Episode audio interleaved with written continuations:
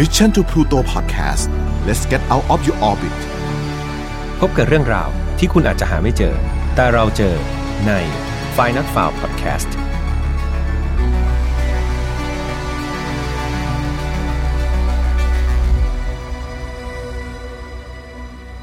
สวัสดีครับ ยินดีต้อนรับนะครับ เข้าสู่ Final f a r Podcast ซีซั่นที่ 2 วันนี้คุณอยู่กับผมแฮมทัชพลเช่นเคยครับ เรามาถึง episode ที่ 63 กันแล้วนะครับ สภาพอากาศตอนนี้นี่ต้องเรียกว่ามันร้อนมากๆเลยนะฮะเรียกว่าตับแลบกันเลยทีเดียว ตอนนี้ผมออกไปข้างนอกแทบจะไม่ได้เลยนะครับ อยู่ในบ้านเนี่ยก็เรียกว่าแทบจะต้องเปิดแอร์กันทั้งวัน ก็ช่วงมีนาเมษาทีไรเนี่ยครับก็เรียกว่าค่าไฟที่บ้านเนี่ยก็กระฉูดกันเลยทีเดียว พูดถึงเรื่องค่าไฟเนี่ยเอาจริงๆ ผมเคยเขียนบทความด้วยนะครับ เกี่ยวกับการ ประหยัดไฟในเพจของ Mission to Pluto นะครับ เมื่อปีก่อนแล้วแหละ น่าจะเขียนราวๆเดือนเมษาแบบนี้นะครับ คือมันมีข้อหนึ่งครับที่ที่ผมเองเนี่ยเพิ่งมาทราบตอนที่กำลังจะเขียนบทความก็คือเขาบอกว่าการที่เราเปิดพัดลมไปด้วยเนี่ยครับตอนที่เราเปิดแอร์เนี่ยมันจะช่วยให้เราประหยัดไฟได้จริง ๆนะครับ คือมันมีงานทดลองครับให้เปิดแอร์พร้อมกับพัดลมเนี่ยก็ปรากฏว่า แอร์มันจะทำงานน้อยลงครับ อุณหภูมิในห้องเนี่ยก็จะเร็วยิ่งขึ้น และแน่นอนพออุณหภูมิมันเร็วแบบเย็นเร็วขึ้นใช่ไหมครับ มันก็จะทำให้เราเนี่ยประหยัดไฟได้พอสมควรเลย ยังไงเพื่อนๆลองเอาวิธีนี้ไปใช้ได้นะครับ ผมว่ามันก็อาจจะช่วยผ่อนให้เราแบบ ผ่อนเบาให้เราแบบจ่ายค่าไฟน้อยลงนะครับ เข้าเข้าใจว่าแบบตอนนี้ทุกคนก็ร้อนมากๆเลย จะออกไปห้างก็กลัวโควิดอีกโอ้โหอะไรจะน่าสงสารขนาดนั้น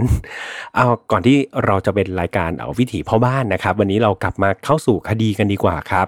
คดีในวันนี้ต้องเป็นคดีที่บอกว่ามันเกิดมาไม่นานมานี้เองครับ แถมเป็นคดีที่มีบุคคลแล้วก็เรื่องราวที่น่าสนใจมากๆ ถึงตัวคดีเนี่ยมันจะอาจจะไม่ได้ยาวมากนัก แต่สิ่งที่ผมอยากจะ นำมาเล่าให้เพื่อนเพื่อนฟังเนี่ยก็น่าจะเป็นตัวของบุคคลมากกว่าครับ แล้วก็เรื่องราวของบุคคลนั้นนะครับ แต่ก่อนที่จะเล่าให้ฟังครับ ก็ต้องแจ้งเพื่อนๆอีกเช่นเคยครับว่า ฝ่ายนอตฟาวครับไม่สนับสนุนความรุนแรงทุกประเภทครับ ทุกเรื่องที่นำมาเล่าเนี่ยอยากจะเล่าให้เป็นแนวทางในการป้องกันตัวเองครับ แล้วก็ถอดบทเรียนจากอดีตที่มันเลวร้ายไม่ให้เกิดกับเรา แล้วก็คนที่เรารัก ส่วนน้องๆที่อายุไม่ถึง 18 ปีนะครับอย่าลืมชวน คุณพ่อคุณแม่ผู้ปกครองเนี่ยมานั่งฟังด้วยกันจะได้ ให้ท่านเนี่ยช่วยแนะนำแนวทาง แล้วก็ช่วยกันถอดบทเรียนเรื่องราวต่างๆ ให้เราเข้าใจในการที่จะป้องกันตัวเองนะครับ แล้วก็เรียนรู้ไปกับมันได้เนาะ คดีในวันนี้ครับมันเริ่มต้นจากผู้ชายคนหนึ่งครับ ที่ชื่อว่าฟาฮิมซาเล ชื่อก็จะดูแบบอาหรับนิดหนึ่งใช่ไหมครับ เพราะว่าเขาเนี่ยเกิดที่เมืองเมกกาครับ ประเทศซาอุดีอาระเบียครับ คือเขาเกิดวันที่ 12 เดือนธันวาคมปี 1986 คุณพ่อคุณแม่ของซาเลเนี่ยเป็นบังกลาเทศครับ เป็นคนบังกลาเทศทั้งคู่ หลังจากนั้นเนี่ย พวกเขาก็ได้ย้ายถิ่นฐานครับ ไปทำงานแล้วก็ตั้งรกรากที่โรเชสเตอร์ รัฐนิวยอร์กนะครับสหรัฐอเมริกาก็คือเกิดที่ซาอุนี่แหละ พ่อแม่เป็นบังกลาเทศแต่สุดท้ายก็คือ พอมีคุณซาเลก็ย้ายไปทำงานแล้วก็ตั้งรกรากใหม่ที่นิวยอร์กนะครับนั่นทำให้ซาเลเนี่ยเขาเติบโตแล้วก็รับการศึกษาที่ประเทศอเมริกาเป็นหลักครับซาเลเนี่ยเอาจริง ๆ ตอนเด็กๆเนี่ยเขาเริ่มฉายแววความเก่งทางด้านไอทีมาตั้งแต่เด็กเลยเขาเนี่ยเริ่มสนใจแล้วก็ศึกษาวิธีการเขียนโปรแกรมครับด้วยตัวเอง จากนั้นก็ทดลองเขียนพวกแอปพลิเคชัน หรือว่าเขียนพวกเว็บไซต์ต่างๆ ออกมามากมายเลย แต่ตัวที่ทำให้เขาเนี่ย เรียกว่าเป็นที่รู้จักในแวดวงของไอทีเนี่ยมันก็คือแอปพลิเคชันตัวหนึ่งครับที่เขาเขียนขึ้นมาเอง เป็นแอปพลิเคชันเกี่ยวกับการแกล้งคนทางโทรศัพท์ ที่มีชื่อว่า Prank Dial ครับ ซึ่งมันเป็นโปรเจกต์ที่เหมือนเขาเขียนขึ้นมาเล่น ๆ ตอนที่กำลังเรียนอยู่มหาวิทยาลัยอะไรประมาณนี้ครับ โดยแอปพลิเคชันตัวนี้ เอาจริง ๆ ผมก็ยังไม่เคยเล่นนะครับ แต่ว่าพยายามที่จะเข้าไปหาข้อมูลในอินเทอร์เน็ต แล้วก็ศึกษาดูว่าเอ๊ะไอตัว Prank Dial เนี่ยมันคือแอปพลิเคชันอะไร คือลักษณะมันเหมือนเป็นมีเสียงสนทนาประหลาดประหลาดนะครับที่อัดไว้เพื่อที่จะแกล้งปลายสายครับ เช่นเสียงนั้นเนี่ยก็จะอัดเพื่อบอกว่า เฮ้ยคุณอะมาชนรถของฉันนะ โดยผู้ที่เล่นนะครับ สามารถที่จะใส่ชื่อ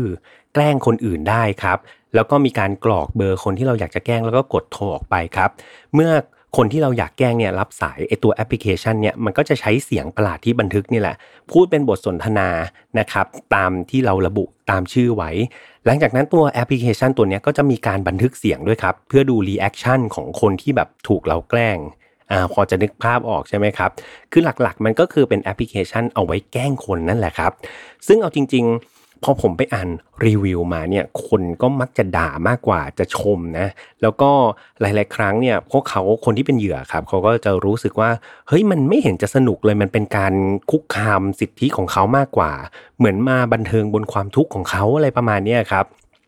อย่างไรก็ดีครับ ตัวแอปพลิเคชันแพงไดอ l ของซาเลเนี่ย มันสามารถสร้างรายได้ให้เขากว่า 10 ล้านเหรียญกันเลยทีเดียวโอ้คิดดูครับ เด็กมหาลัยเขียนแอปพลิเคชันขึ้นมาเล่น ๆ ได้เงิน 10 ล้านเหรียญ10 ล้านเหรียญก็คูณ 30 เข้าไปก็โอ้สามร้อยกว่าล้านบาทเลยทีเดียวครับ ถือว่าเยอะมากๆ ต่อมาครับในปี 2009 เนี่ย ซาเลครับเขาก็ได้จบการศึกษาจากเบนส์เล่เอ่อ University ครับเขาก็ได้เปลี่ยนแนวความคิดที่อยากจะทำอะไรที่มันดีขึ้น โดยเขาใช้คำพูดว่า เขาอยากจะทำอะไรที่เป็นการเพิ่มคุณค่าที่ชอบธรรมให้กับมนุษยชาติครับ เหตุผลเนี่ยก็คือไอตัว PrankDial ที่เขาเคยทำออกมาก่อนหน้าเนี่ยที่เป็นแอปแกล้งคนทางโทรศัพท์เนี่ยมันถูกวิพากษ์วิจารณ์อย่างหนักในแง่ลบครับ ว่ามันเนี่ยค่อนข้างที่จะล่วงละเมิด สิทธิของคนอื่น แล้วก็ผิดศีลธรรม เขาก็เลยอยากที่จะนำเงินนะครับที่ได้เป็นรายได้จากแอปพลิเคชันเนี่ยไปทำอะไรใหม่ ๆ ไปทำอะไรที่มันดีต่อโลกมากขึ้น เขาก็จึงได้ร่วมก่อตั้งบริษัทบริษัทหนึ่งครับ ที่ชื่อว่า ปาเทโอในปี 2015 ซึ่งไอ้บริษัทปาเทโอเนี่ยก็ให้บริการแอปพลิเคชันครับ ที่ใช้ในการเรียกรถแท็กซี่ ส่งสินค้าแล้วก็ส่งอาหาร คือถ้าเราจินตนาการมันก็ลักษณะคล้ายๆ Line Man หรือว่า Grab ในบ้านเรานั่นเองครับ แต่ตัวแอปพลิเคชันปาเทโอตัวเนี้ยมันค่อนข้างที่จะเรียกว่าฮอตฮิตมาก ๆ ครับ ในประเทศบังกลาเทศ แล้วก็เนปาลกันเลยทีเดียว โดยบริษัทเนี้ยที่เขาตั้งขึ้นมาครับ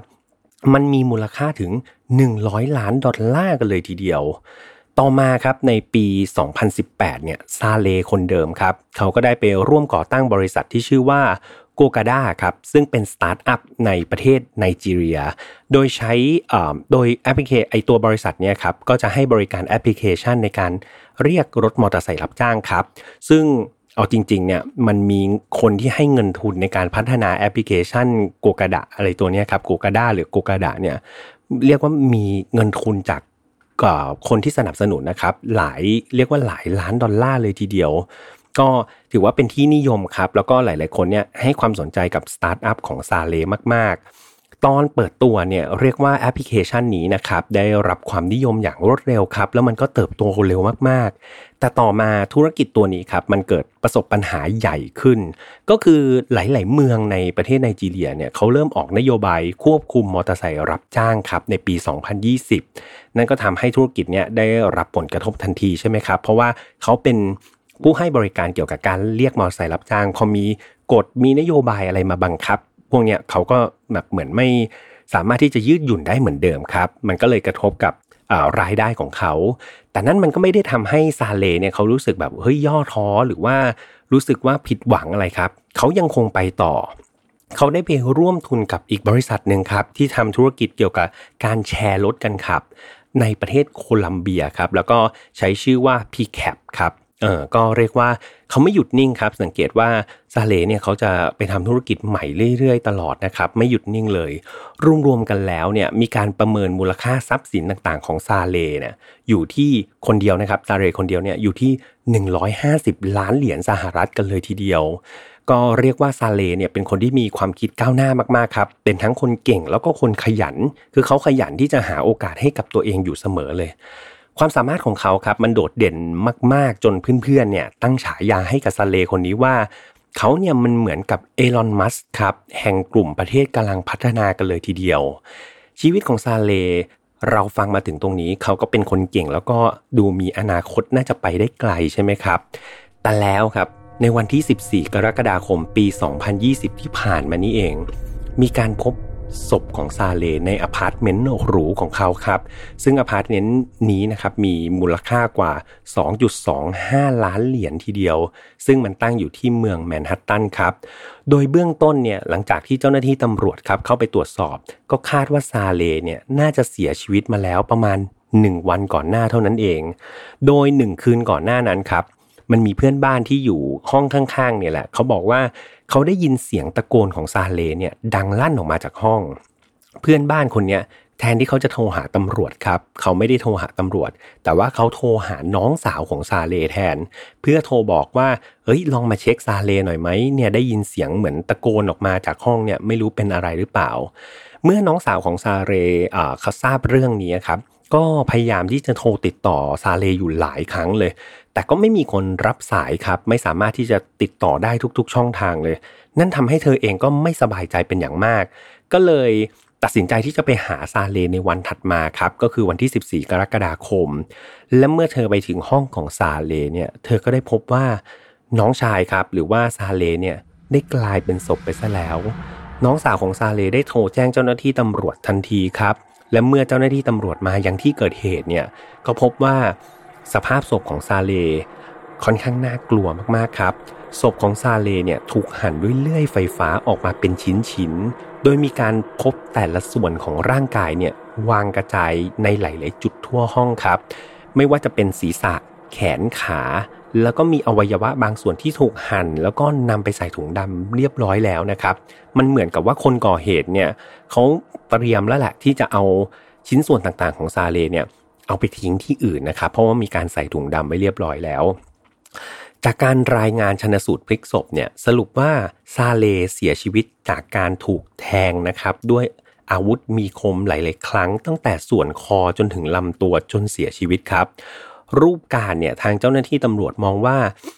เหมือนกับคนที่ลงมือเนี่ยน่าจะเป็นพวกมืออาชีพ เพราะว่ามันมีการป้องกันหลักฐานทางนิติวิทยาไว้อย่างครบถ้วนเลยครับ อย่างไรก็ดีเนี่ยเจ้าหน้าที่ก็ได้ตั้งข้อสันนิษฐานของคดีนี้ว่า มันอาจจะเกิดจากการฆ่าเพื่อปล้นชิงทรัพย์หรือเปล่า เพราะว่าซาเลเขาเป็นคนรวยมากๆใช่ไหมครับ แบบอพาร์ตเมนต์ที่เขาอยู่นี่ก็ 2 ล้านกว่าดอลลาร์เลยทีเดียว หรือไม่ถ้าไม่ได้ปล้นเพื่อชิงทรัพย์เนี่ยก็อาจจะเป็นการแก้แค้น คือในด้านของการแก้แค้นเนี่ยหลาย ๆ คนก็อาจจะสงสัยว่า เอซาเลไปมีศัตรูที่ไหนหรือเปล่า เอาจริง ๆ ครับ มันมีคนวิเคราะห์ว่าเขาไม่ได้มีศัตรูกับใครโดยตรงนะครับแต่ว่ามันมีกลุ่มคนหรือว่าสื่อเนี่ยที่เขาคาดเดากันว่า มันมีคนที่ไม่พอใจซาเลมากๆ จากการที่เขาสร้างแอปพลิเคชัน PrankDial ยังจำ PrankDial ได้ใช่ไหมครับไอแอปพลิเคชันที่ใช้แกล้งคนนั่นแหละ โดยเขาเชื่อว่ามันมีคนนำไอตัวแอปพลิเคชันตัวนี้ครับไปแกล้งคนอื่นจนเขาเกิดความเสียหายอย่างมากมาย และกลุ่มคนที่ถูกแกล้งเนี่ยเขาก็รู้สึกแบบไม่พอใจซาเลมากๆเลย ที่มาผลิตแบบแอปพลิเคชันอะไรที่มันดูไม่มีศีลธรรมแล้วก็ไปแกล้งคนอื่นแบบนี้ครับ ยกตัวอย่างเคสหนึ่งครับผมก็ไปหาข้อมูลมา เขาก็บอกว่าไอแอป Prank Dial เนี่ยมันมีอดีตผู้คุมเรือนจำคนหนึ่งครับเขาก็โหลดมาเล่นนี่แหละ แล้วเขาก็ได้ใช้ตัวแอปตัวเนี้ยบันทึกเสียงสนทนาของพนักงานคนหนึ่งไว้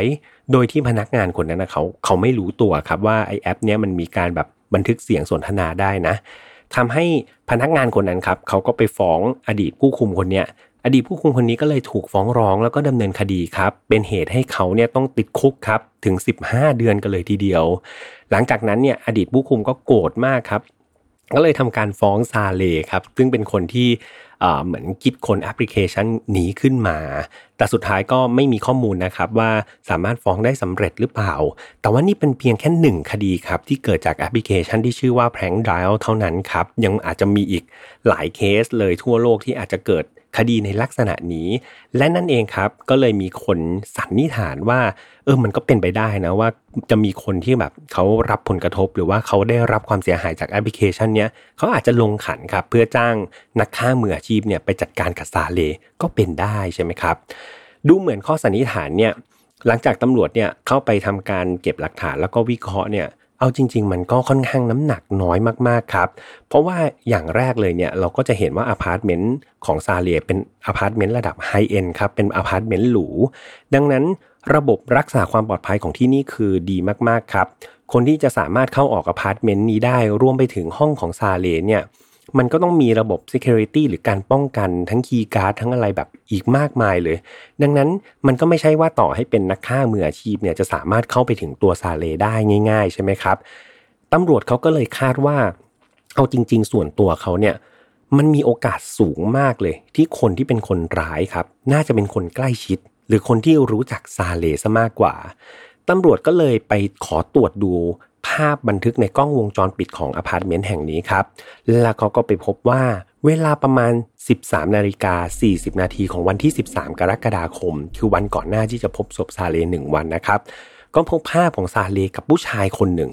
ผู้ชายคนนี้เนี่ยเขาสวมเหมือนเป็นชุด แบบ bodysuit สีดำเลย ใส่หน้ากากสีดำสวมถุงมือ แล้วก็ถือกระเป๋าเดินทาง ออกมาจากลิฟต์พร้อมกับซาเลแล้วครับ แล้วก็เดินเข้าไปในห้องซาเลด้วยกัน มีข้อมูลนะครับบอกว่าภาพของซาเลขณะที่กำลังจะออกจากลิฟต์ชั้น 7 ที่ไปยังห้องของเขาเนี่ยมันลักษณะเหมือนซาเลเนี่ยเขาโดนทำร้ายครับจนล้มลงก่อนที่จะถูกนำตัวเข้าไปในห้อง แน่นอนจากหลักฐานนี้ครับกลายเป็นว่าผู้ชายคนนี้ ก็คาดว่าจะเป็นคนสุดท้ายที่อยู่กับซาเลนี่แหละ แล้วก็คาดว่าเขานี่แหละ เป็นผู้ต้องสงสัยเบอร์หนึ่งของคดีนี้ครับ เจ้าหน้าที่ตำรวจ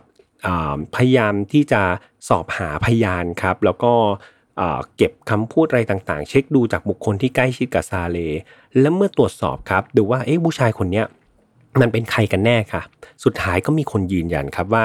อ้อผู้ชายชุดดำที่เดินออกมาพร้อมกับซาเลเนี่ยมันก็ไม่ใช่ใครอื่นครับ แต่เขาคนนั้นคือผู้ช่วยส่วนตัวของซาเลนั่นเองที่ชื่อว่า Tyrese Devon Haspil ครับไทริสคนนี้มีอายุ 21 ปี ซึ่งเขาทำหน้าที่เป็นผู้ช่วยส่วนตัว ลักษณะเหมือนเป็นเลขาส่วนตัวของซาเลครับ โดยเขาเนี่ยจะรับผิดชอบด้านการเงินบางส่วน แล้วก็ทำงานทั่วไปของซาเลตามที่ซาเลจะมอบหมายให้ โดยเขาทำงานกับซาเลมาแล้วประมาณ 5 ปีครับ ผมเองเนี่ยเอาจริง ๆ ผมไม่สามารถที่จะหาประวัติส่วนตัวของไทริสคนนี้ได้มากนักครับ แต่ก็ไปเจอบทสัมภาษณ์ของคุณป้าของเขามา แล้วก็ได้ข้อมูลมาบางส่วนว่าไทริสเนี่ยตอนที่เป็นเด็กครับเขาค่อนข้างมีฐานะยากจนแล้วก็ใช้ชีวิตลำบากพอสมควร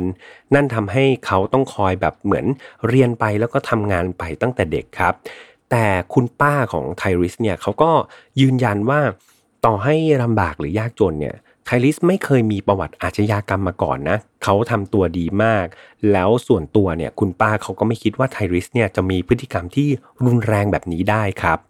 อย่างไรก็ดีครับไทริสก็ได้เติบโตมาแล้วก็จบการศึกษาจาก Central High School ใน Valley Stream นะครับที่นิวยอร์กแล้วเขาก็ได้รับรางวัลด้วยนะครับด้านการออกแบบในปี 2017 มีข้อมูลว่าไทริสตอนอายุ 16 เนี่ย เขาก็ได้มาสมัครงานครับกับซาเล แล้วซาเลก็เห็นว่า เออ เขาก็ดูเป็นเด็กที่น่าจะเป็นเด็กดี มีมีความอยากจะก้าวหน้า ก็เลยให้โอกาสเขามาเป็นผู้ช่วยครับ ในการทำงานจีปาถาต่างๆ ตั้งแต่ดูแลเขาเองครับ รวมไปถึงดูแลสุนัขของซาเลด้วย แล้วก็เหมือนออกไปซื้อของที่จำเป็นให้อะไรประมาณนี้ครับ หลักๆก็คือดูแลทุกอย่าง แล้วก็ดูแลเรื่องการเงินบางส่วน โดยเงินเดือนที่ซาเลจ่ายให้กับไทริสคนนี้ครับ เรียกว่ามีจำนวนเงินสูงพอสมควรครับ นั่นมันทำให้ไทริสเนี่ยเขาสามารถที่จะเอาเงินเดือนเนี่ยไปใช้หนี้สินต่างๆ ของตัวเขาแล้วก็ครอบครัวของเขาได้ในเวลาไม่นาน แต่แล้ววันหนึ่งเนี่ยปรากฏว่าซาเลครับเขาจับได้ว่าไทริสเนี่ยแอบยักยอกเงินเขาครับไปประมาณ1นึ่งแสนเหรียญแน่นอนว่าซาเลเนี่ยจับได้ขนาดนี้เขามีสิทธิ์ส่งไทริสเข้าคุกได้ทันทีเลยใช่ไหมครับ แต่ซาเลเขาไม่เลือกที่จะทำแบบนั้นครับเขามองว่าเออถ้าเกิดเขาส่งไทริสไปในคุกเนี่ยมันก็เป็นการทำลายอนาคตเด็กหนุ่มคนหนึ่งใช่ไหมครับซาเลเขาก็เลยบอกว่าเอาอย่างนี้ละกันให้ไทริสเนี่ยทำแผนเหมือนผ่อนชำระเงินที่โกงไป แล้วก็ส่งคืนมาเป็นงวดงวดส่งมาเรื่อยๆ คือแบบทำงานได้เงินก็ผ่อนเงินที่ยักยอกไป จนกว่าจะครบ1นึ่งแสนเหรียญนั่นแหละโดยที่ไม่ได้คิดดอกเบี้ยอะไร ก็ เรียกว่าซาเลเขาให้อภัยครับ แล้วก็ให้โอกาสกับเด็กหนุ่มคนนี้อีกครั้ง แต่มาถึงจุดนี้ครับไทริสคนคนนั้นเนี่ยกลับกลายเป็นผู้ต้องสงสัยอันดับหนึ่งในคดีฆาตกรรมซาเลผู้ที่มีเมตตากับเขามาตลอดซะแล้วนะครับเจ้าหน้าที่ตำรวจเนี่ยได้มีการสืบหาหลักฐานต่างๆ แล้วก็พบอะไรหลายอย่างที่มันชี้ไปที่ตัวของนายไทริสคนนี้หมดเลย เริ่มต้นจากมันมีการตรวจพบปืนช็อตไฟฟ้าครับในที่พักของไทริส โดยเจ้าหน้าที่ตำรวจคาดว่าไทริสเนี่ยอาจจะใช้ปืนไฟฟ้าเนี่ยแหละ ยิงใส่ซาเลในจังหวะที่กำลังจะก้าวออกจากจากลิฟต์ครับ เพื่อนๆจำได้ใช่ไหมครับ มันจะมีเหตุการณ์หนึ่งในกล้องวงจรปิดของอพาร์ตเมนต์ที่บอกว่าเฮ้ยตอนที่ซาเลกำลังจะก้าวออกจากลิฟต์เนี่ยลักษณะเหมือนเขาถูกทำร้ายจนล้มลงครับ นั่นแหละครับตำรวจเขาคาดว่าไทริสเนี่ยนะจะใช้ปืนไฟฟ้าเนี่ยเหมือนยิงให้ซาเลเขาหมดสติลงไปก่อนที่จะเอาตัวเนี่ยเข้าไปในห้องแล้วก็ เสียบแทงเขาด้วยอาวุธมีคมในห้องพักต่อนะครับ และนอกจากนี้ตำรวจครับยังพบว่าการใช้บัตรเครดิตของซาเลเนี่ยซึ่งมีภาพบันทึกได้ว่า คนที่ใช้บัตรเนี่ยดันไม่ใช่ซาเลครับ แต่เป็นไทริสนั่นเอง โดยของที่เขารูดซื้อครั้งแรกนะครับ จะเป็นเช้าวันที่ 14 กรกฎาคม โดยเป็นการเช่ารถครับ เป็นการรูดเพื่อเช่ารถ เพื่อขับไปยังห้างที่ชื่อว่า Home Depot ครับ ซึ่งห้าง Home Depot เนี่ยก็จะเป็นห้างที่ค้าปลีกเกี่ยวกับวัสดุก่อสร้าง แล้วก็ของตกแต่งบ้านที่มีขนาดใหญ่มากๆ อารมณ์มันก็จะคล้ายๆ Home Pro ของบ้านเรานี่แหละครับโดยไทริสครับได้มีการรูดซื้อสินค้าอีกหลายอย่างเลยที่ Home Depot เนี่ย เช่น เลื่อยไฟฟ้าครับ ซึ่งเอาจริง ๆ มันก็แปลกมากๆเลยใช่ไหมครับเพื่อนๆว่าเอ้ยเราจะไปซื้อเลื่อยไฟฟ้ามาทำไม ถ้าเราไม่ได้ทำงานเกี่ยวกับช่าง หรือว่าทำงานที่มันจำเป็นจะต้องใช้จริง ๆ นอกจากเลื่อยไฟฟ้าแล้วเนี่ยก็ยังมีพวกอุปกรณ์ทำความสะอาดต่างๆครับซึ่งเจ้าหน้าที่ตำรวจเนี่ยก็คาดว่าเขาน่าจะนำมาใช้ในการทำความสะอาดห้องพักเพื่ออำพรางคดีนั่นเอง โดยมีอีกหนึ่งหลักฐานครับก็คือ ภาพของกล้องวงจรปิดของห้างโฮมดีโพนี่เองครับ ที่จับภาพไทริสได้ในขณะที่มาซื้อสินค้า ในช่วงเวลาประมาณ9โมงครึ่งนั่นเองครับจากนั้นเนี่ยมันก็มีภาพวงจรปิดที่อพาร์ตเมนต์ของซาเลอีกครั้งหนึ่งก็คาดว่าไทริสเนี่ยน่าจะกลับไปที่ห้องของซาเลเพื่อทำลายหลักฐานแล้วก็ทำความสะอาดทั้งหมด คือในวันนั้นไทริสเขาสวมเสื้อฮูดสีเทาครับ แล้วก็ถือลักษณะเหมือนเครื่องดูดฝุ่นแบบพกพาเข้าไปในลิฟต์ด้วย ซึ่งภาพอะครับมันก็จะดูเหมือนเขาเนี่ยพยายามที่จะเปิดเครื่องดูดฝุ่น แล้วก็ดูดฝุ่นเป็นเครื่องดูดฝุ่นพกพานะครับไม่ใช่อันใหญ่ดูดภายในลิฟต์ด้วย ซึ่งเจ้าหน้าที่เนี่ยก็สันนิษฐานว่ามันคงเป็นการพยายามที่จะกำจัดแล้วก็ทำลายหลักฐานที่อาจจะเกิดขึ้นในลิฟต์จากนั้นเนี่ยก็คาดว่าไทริสครับ พอจัดการอะไรในลิฟต์เรียบร้อยเนี่ยเขาก็เดินเข้าไปในห้องซาเลอีกครั้ง เพื่อที่จะใช้เลื่อยไฟฟ้าครับที่เขาซื้อมาเนี่ยออกมาหั่นศพ แล้วก็แบ่งออกเป็นชิ้นส่วนใส่ถุงดำนะครับ แต่ละถุงแต่ละถุงเนี่ยแล้วก็ค่อยๆทยอยนำไปทิ้ง แต่ประเอิญว่ามันผิดแผนครับที่น้องสาวของซาเลเนี่ยดันมาที่ห้องซะก่อนครับคือเขายังไม่ทันกำจัดศพเสร็จเลย โดยเจ้าหน้าที่ตำรวจครับคาดว่าตอนที่น้องซาเลมาถึงห้องเนี่ย ก็เป็นไปได้ที่ไทริสเนี่ยกำลังจะหั่นศพอยู่ในห้องครับ คือตอนนั้นไทริสอาจจะอยู่ในห้อง แล้วพอเขารู้ตัวครับว่ามันมีคนมาที่ห้องซาเลเนี่ยเขาก็เลยรีบหลบหนีไปทางบันไดประตูด้านหลังซะก่อนครับ และด้วยหลักฐานและข้อมูลต่างๆ ที่ผมเล่าไปทั้งหมดเนี่ยมันค่อนข้างที่จะชี้ชัดไปที่ตัวไทริสทั้งนั้นเลยเจ้าหน้าที่ตำรวจครับจึงได้ตั้งข้อหาเบื้องต้นให้กับไทริส โดยเป็นการตั้งข้อหาฆาตกรรมโดยเจตนา แต่ไม่ได้ไตร่ตรองไว้ก่อน หรือว่าภาษาอังกฤษก็คือ second degree murder นั่นเองครับ แล้วก็จะมีข้อหาอื่นๆที่เกี่ยวข้องอีกเล็กน้อย โดยมูลเหตุจูงใจเนี่ยก็คาดว่าน่าจะเป็นเรื่องของเงินนี่แหละครับ ที่เขาต้องชดใช้จากการยักยอกประมาณ 1 0 0 0 0แสนเหรียญในตอนนั้น โดยเขาถูกเจ้าหน้าที่ครับ เข้าไปควบคุมในวันที่ 17 กรกฎาคม เวลาประมาณ8โมง45 นาทีขณะที่ไทริสตอนนั้นเนี่ยเขาก็กำลังอยู่กับแฟนสาวของเขาในที่พักที่โซโหครับ ในตอนนั้นไทริสเองเนี่ยตอนที่ตำรวจมาจับเนี่ยเขาก็ไม่ได้แสดงท่าทีตกใจหรือว่าตื่นตระหนกอะไรออกมา แต่อย่างไรก็ดีครับไทริสเองเขาก็ได้ให้การปฏิเสธทุกข้อกล่าวหา โดยเขายืนยันว่าเขาเนี่ยเป็นคนบริสุทธิ์ แล้วก็ไม่มีความเกี่ยวข้องอะไรกับคดีนี้เลยนะครับ โดยทั้งนี้เนี่ยคดีนี้ครับมันยังอยู่ในขั้นตอนของการดำเนินการ ซึ่งคาดว่าจะมีการตัดสินสิ้นสุด ภายในปีนี้นะครับ ปี 2021 นี่แหละ หากผมได้ผลลัพธ์ของการพิจารณาคดีนี้มานะครับ จะนำมาอัปเดตให้เพื่อนๆใน Final f a r Family ทราบอีกครั้งหนึ่งครับ หรือว่าเพื่อนๆครับ ถ้าเกิดมีความคืบหน้าอะไรที่มีข้อมูลเกี่ยวกับคดีนี้ก็สามารถที่จะมาแชร์ในกลุ่มได้เหมือนกันนะครับ การเสียชีวิตของซาเลในวัย 33 ปีเนี่ยต้องบอกว่า มันสร้างความตกใจครับแล้วก็ความน่าเสียดายต่อวงการไอทีเป็นอย่างมากครับที่มันต้องสูญเสียบุคลากรที่มีคุณภาพ แล้วก็ความสามารถไปก่อนวัยอันควรนะครับ ก็จบคดีนี้ไปแบบน่าเศร้า แล้วก็เสียดายอนาคตคนเก่งๆ คนหนึ่งไปเลยทีเดียวเนาะ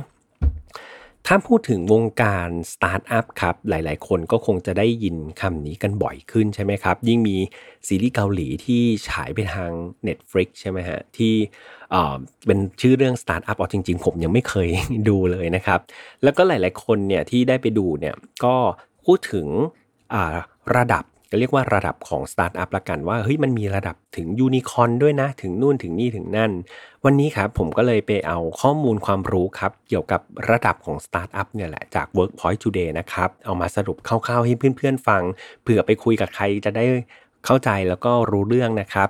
สตาร์ทอัพเนี่ยมันมีความหมายกว้างๆครับ มันก็คือบริษัทที่เริ่มต้นจากคนเพียงไม่กี่คน มีโมเดลธุรกิจที่สามารถดูแล้วมันเออมันน่าจะเติบโตได้แบบก้าวกระโดด จนมีนักลงทุนครับเขามองโมเดลธุรกิจแล้วเขาก็รู้สึกว่าเออมันน่าสนใจนะเขาก็เลยมาร่วมลงทุน ซึ่งแม้จะไม่มีการนิยามครับว่า ธุรกิจประเภทไหนบ้างนะที่มันจะเข้าข่ายสตาร์ทอัพแต่ในยุคนี้ครับส่วนมากธุรกิจสตาร์ทอัพเนี่ยก็จะเป็นธุรกิจที่เกี่ยวกับไอทีเทคโนโลยีทั้งนั้นเลย โดยสตาร์ทอัพที่ประสบความสำเร็จเนี่ยมักจะถูกประเมินจากมูลค่าของบริษัทครับโดยจะมีคำเรียกระดับตามมูลค่าดังนี้ครับ ระดับแรกเนี่ยชื่อว่า pony ครับคือเป็นสตาร์ทอัพที่มูลค่ามากกว่า 10 ล้านนะครับ10 ล้านดอลลาร์สหรัฐครับ สูงขึ้นมาหน่อยก็คือระดับเซนทอร์ครับ ซึ่งเป็นสตาร์ทอัพที่มีมูลค่ามากกว่า 100 ล้านดอลลาร์สหรัฐอเมริกาครับ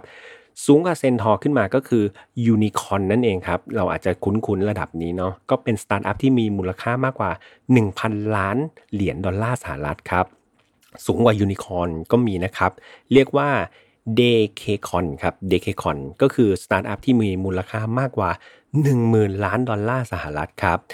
ยังไม่จบครับ มันยังมีมากกว่านั้นอีกครับ ก็คือระดับ the best เนี่ยครับตัวท็อปเลยก็คือ h e c t r o c o n ครับ ซึ่งเป็นสตาร์ทอัพที่มีมูลค่ามากกว่า 1 0 0 0 0แสนล้านเหรียญสหรัฐอเมริกาครับ ข้อมูลจาก CB Insights ครับ ระบุว่าในตอนนี้เนี่ยสตาร์ทอัพระดับ h e c t o c o n หรือระดับท็อปสุดเนี่ยก็เรียกว่ามีเพียงบริษัทเดียวครับ ก็คือบริษัท ByteDance ครับ ซึ่งเป็นเจ้าของแอปพลิเคชัน TikTok นั่นเอง ใครเล่น TikTok บ้างครับ ตอนนี้ก็เป็นสตาร์ทอัพที่เรียกว่าอยู่ระดับท็อปสุดของโลกแล้วนะครับ เพราะเอิญผมเล่นไม่เป็นครับ TikTokส่วนสตาร์ทอัพระดับ decacorn ครับก็คือระดับรองลงมาเนี่ยก็อยู่ในมีอยู่ 27 บริษัทครับ ก็เช่น SpaceX นะครับของ Elon Musk แล้วก็ Airbnb เป็นต้นครับ ส่วนในจำนวนสตาร์ทอัพระดับยูนิคอนเนี่ยก็มีประมาณ 500 กว่าบริษัททั่วโลก โดยครึ่งหนึ่งครับ มันก็อยู่ที่สหรัฐอเมริการองลงมาก็อยู่ที่จีนนี่แหละ นอกจากนี้ก็ยังมีประเทศอังกฤษอินเดียเยอรมันเกาหลีใต้ก็เยอะเหมือนกันครับ ก็เรียกว่า มีสตาร์ทอัพที่เป็นระดับยูนิคอนเนี่ยเยอะๆหลายประเทศเลย แต่น่าเสียดายครับที่ณวันที่ผมอัดเนี่ยยังไม่มีสตาร์ทอัพระดับยูนิคอนในประเทศไทยนะครับ ผมก็เอาใจช่วยน้องๆ ละกันทำงานในสายไอทีเหมือนกันก็เป็นกำลังใจครับ อยากจะเห็นสตาร์ทอัพของคนไทยเนี่ยขึ้นสู่ระดับยูนิคอนหรือว่าถ้าเป็นไปได้ก็ไปชนะ TikTok เขาเลยก็ ยินดีครับ อยากให้น้องๆในเมืองไทยเนี่ยเก่งๆหลายคนครับ ก็อยากให้ประสบความสำเร็จกันต่อๆไปเนาะสำหรับไฟนอตฟาวครับ เรายังออกอากาศทุกวันอังคารทางช่อง Mission to Pluto เหมือนเดิมครับ ไม่ว่าจะเป็นช่องทาง YouTube Spotify SoundCloud Podbean Apple Podcast ครับ แล้วก็ใครที่ชอบ Final f i l e แบบมาก ๆ เนี่ย สามารถที่จะแยกฟังได้ทาง Spotify แล้วก็ Apple Podcast ครับ เรามีรายการเรามีช่องแยกออกมานะครับ พิมพ์เสิร์ชไปเลยว่า f i not found ครับ แล้วก็อย่าลืมครับแฟนเพจของ Mission to Pluto ในนั้นมี คอนเทนต์นะครับแล้วก็มีกิจกรรมสนุกสนุกล่าสุดนี่ก็เห็นมีแจกตัวหนงตัวหนังกันนะครับ ก็เข้าไปไลค์เพจแล้วก็เข้าไปอ่านข่าวสารในนั้นได้ครับ สุดท้ายอย่าลืมครับฝ่าย Dot f o u n Family ครับเป็นกลุ่มของกลุ่มคนที่ชอบฟังฝ่าย Dot f o u n ในนั้นจะมีการแชร์เกี่ยวกับคดีต่างๆครับที่ไม่ได้นำมาเล่านะครับ จากเพื่อนๆแล้วก็ตัวผมเอง ในนั้นก็สามารถที่จะเข้าไปพูดคุยกันได้ เสมือนกับพูดคุยกับคนในครอบครัวนี่แหละครับ ในนั้นก็เป็นกลุ่มเล็กๆน่ารักนะครับ ก็คุยกันได้ อ้อเกือบลืมไปเลยครับสำหรับใครที่อยากจะฟัง File Not Found มากกว่า 1 ครั้งต่ออาทิตย์นะครับ ตอนนี้ครับทุกๆวันอาทิตย์นะครับ เรามีไฟล์ not f าว episode พิเศษที่เราไป collab นะครับ หรือไปร่วมกับเพจซากุระเที่ยงคืน เรื่องเล่าจากญี่ปุ่นครับ จะได้ดูผมเล่าแบบเห็นหน้าเห็นตาทางช่องของ YouTube ด้วยเนาะ ส่วนช่องทางอื่นๆ ก็ยังเป็นระบบเสียงที่มีคุณภาพสูงแบบนี้เหมือนเดิมครับ โดยเรื่องราวที่นำมาเล่าเนี่ยก็จะเป็นเรื่องราวที่ผมและก็คุณลิกะนะครับที่เป็นเจ้าของเพจอ่าซากุระเที่ยงคืนเนี่ยช่วยกันเลือกแล้วก็หยิบนำมาเล่าในไฟล์ not f าวครับ รับรองว่าใครที่ชอบคดีสไตล์ญี่ปุ่นเนี่ย ตามไปฟังกันได้เลย ถูกใจโหดสะพรึงแน่นอนครับสำหรับวันนี้คงต้องลากันไปก่อนนะครับ ดูแลรักษาทั้งสุขภาพกาย แล้วก็สุขภาพใจของตัวเองด้วย อากาศร้อนอย่าให้จิตใจเราร้อนตามนะครับ แล้วก็อย่าปล่อยให้ตัวเองไปตากแดดนานนะ เดี๋ยวมันจะไม่สบาย แล้วเจอกันใหม่วันอังคารหน้า หรือเจอกันได้ในวันอาทิตย์นะครับกับ File Not Found ร่วมกับ เพจซากุระเที่ยงคืน หรือเจอกันทุกวันก็ได้ครับใน File Not Found Family สำหรับวันนี้คงต้องลากันไปก่อน สวัสดีครับ Mission to Pluto Podcast let's get out of your orbit พบกับเรื่องราวที่คุณอาจจะหาไม่เจอ แต่เราเจอใน f i n a l f i l e Podcast